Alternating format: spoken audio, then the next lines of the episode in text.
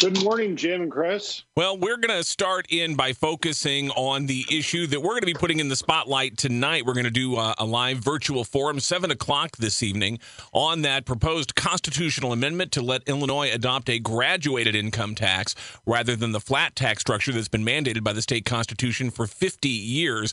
And we hope you'll tune in for that tonight at 7 o'clock. Uh, there is still a, a, lot of discussion, a lot of back and forth on this. Uh, and David, you've recently opined about this as well and about what uh, may happen. Uh, if this doesn't pass, uh, Governor J.B. Pritzker has warned it could mean dire straits for state finances. It could mean a tax hike for everybody, but you're suggesting there's another way. Well, yes, there is another way to if the bill, if the amendment does not pass, uh, the governor could always kind of regroup and do what he should have done from the beginning, which is uh, look at pension reform and other fixes to the state's fiscal mess in order to uh, put together a package that actually could win popular support. The problem the governor has on his hands is that he took one half measure uh, that is this uh, introducing this graduated income tax, which frankly doesn't bring in that much money. It brings in about three and a half billion dollars, which sounds like a lot of money, but not when you're up against uh, huge uh, pension underfunding and other issues. More than uh, eight billion dollars in un- unpaid bills, for example, um, and so so he hasn't really fixed the the state's fiscal problems, and he's gotten a lot of pushback, more pushback that he was counting on, due in part to more than $50 million spent by one president of the state, Griffin, the leader of investment firm. Yeah, we've uh, we've seen a lot of big money coming in uh, from a lot of uh, well-off folks. Governor J.B. Pritzker pouring a lot of his own money into the fight to pass this amendment. As you noted, Ken Griffin, uh, tens of millions of dollars in the fight against it. Uh, Governor J.B. Pritzker's cousin, uh, another very wealthy Pritzker, also contributing a few hundred thousand dollars to the fight against this amendment. Kind of interesting. So there's even a rift within the Pritzker family on this particular proposal. David to your idea about uh, packaging this in in tandem with uh, something like pension reform, and I've seen some pushback on that too of people saying uh, there's just not a, a much of a likelihood that this Democratic-controlled legislature is going to want to run afoul of uh, the unions that support them uh, by by proposing something like that that could dramatically change retirement benefits. Uh, and so they're saying that that idea is is something of a of a non-starter. Does does that seem right to you? Well, it would appear if this amendment goes down, it also is a non-starter. It may have passed the House uh, and, and the Senate uh, in, in the General Assembly, but it didn't pass the smell test of people who are being asked to trust a state government that has continually uh, promised big pensions and not funded them, and promised fiscal austerity and not followed through. And so we would have not just one non starter, but two non starters, and maybe two non starters would add up to a starter. Well, uh, it's going to be interesting to see, and obviously there's a, a couple of paths for uh, for passage on this. Sixty percent of uh, everybody voting, or uh, it's uh, am I explaining that correctly, David? It's sixty percent of all who vote, or fifty percent uh, of those who vote on this particular question, and either one of those would lead to approval of the amendment. but at this point, it's not clear it could reach either one of those thresholds. No, and, and that's what's been very interesting about this. You would think that a proposal that on its face says we're going to raise taxes on the wealthiest 3% of filers, uh, and everybody else will either have the same or less on their tax bill. Uh, you would think that would pass resoundingly. But this argument put forward by people on the conservative side saying, uh, let's not trust this government to do that, um, has seemed to resonate. Quite a lot. Uh, small businesses are concerned, even though we looked into those claims, and, and it's really small businesses won't be directly affected. Their owners will be affected if their owners fall into those higher tax brackets right from the get go. But the idea that the state government would come back in subsequent years and raise taxes that ultimately we would see tax raises on the middle class, that argument seems to be resonating with people. And that's one of the reasons that the proposal is facing such trouble. Not to say it won't pass, it may yet pass, but uh, it's really within the margin of errors of polling on both sides of the issue. Calls that I've made to people on both sides of the issue indicate the polling just says it's a coin flip at this point. Uh, another uh, big issue that opponents of the amendment are, are, pushing is the notion that it will open the door to taxing retirement income.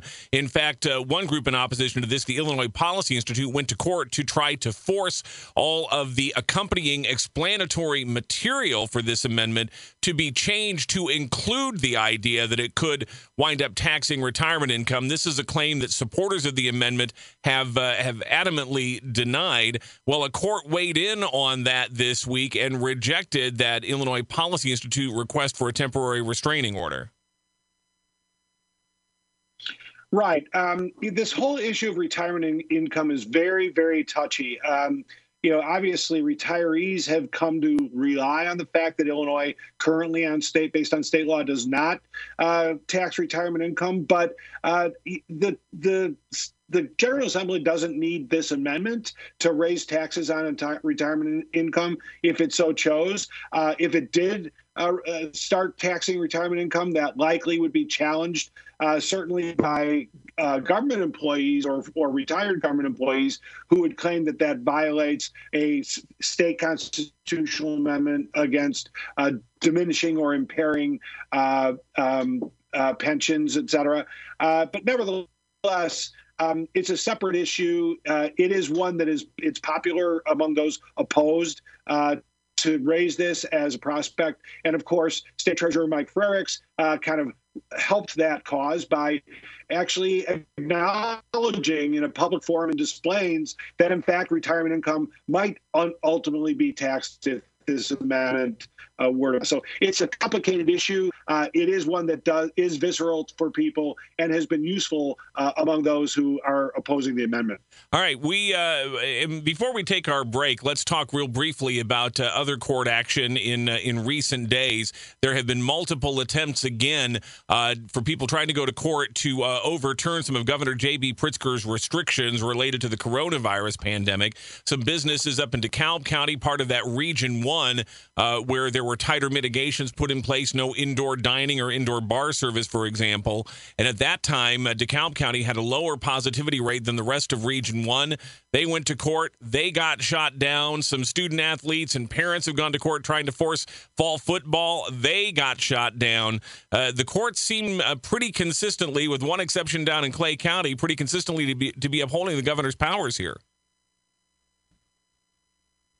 Yeah, they do, and the governor, uh, you know, continues to win based on the claim that he does have emergency powers that give him broad latitude to uh, shut down activity of businesses and others. Uh, and yet there continue to be these cases. You're going to have a hearing in Sangamon County Court today. Six counties that contend the coronavirus pandemic is not a public health emergency under the definition in Illinois.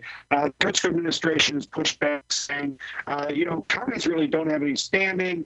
Uh, this is something that the governor does on a state statewide basis.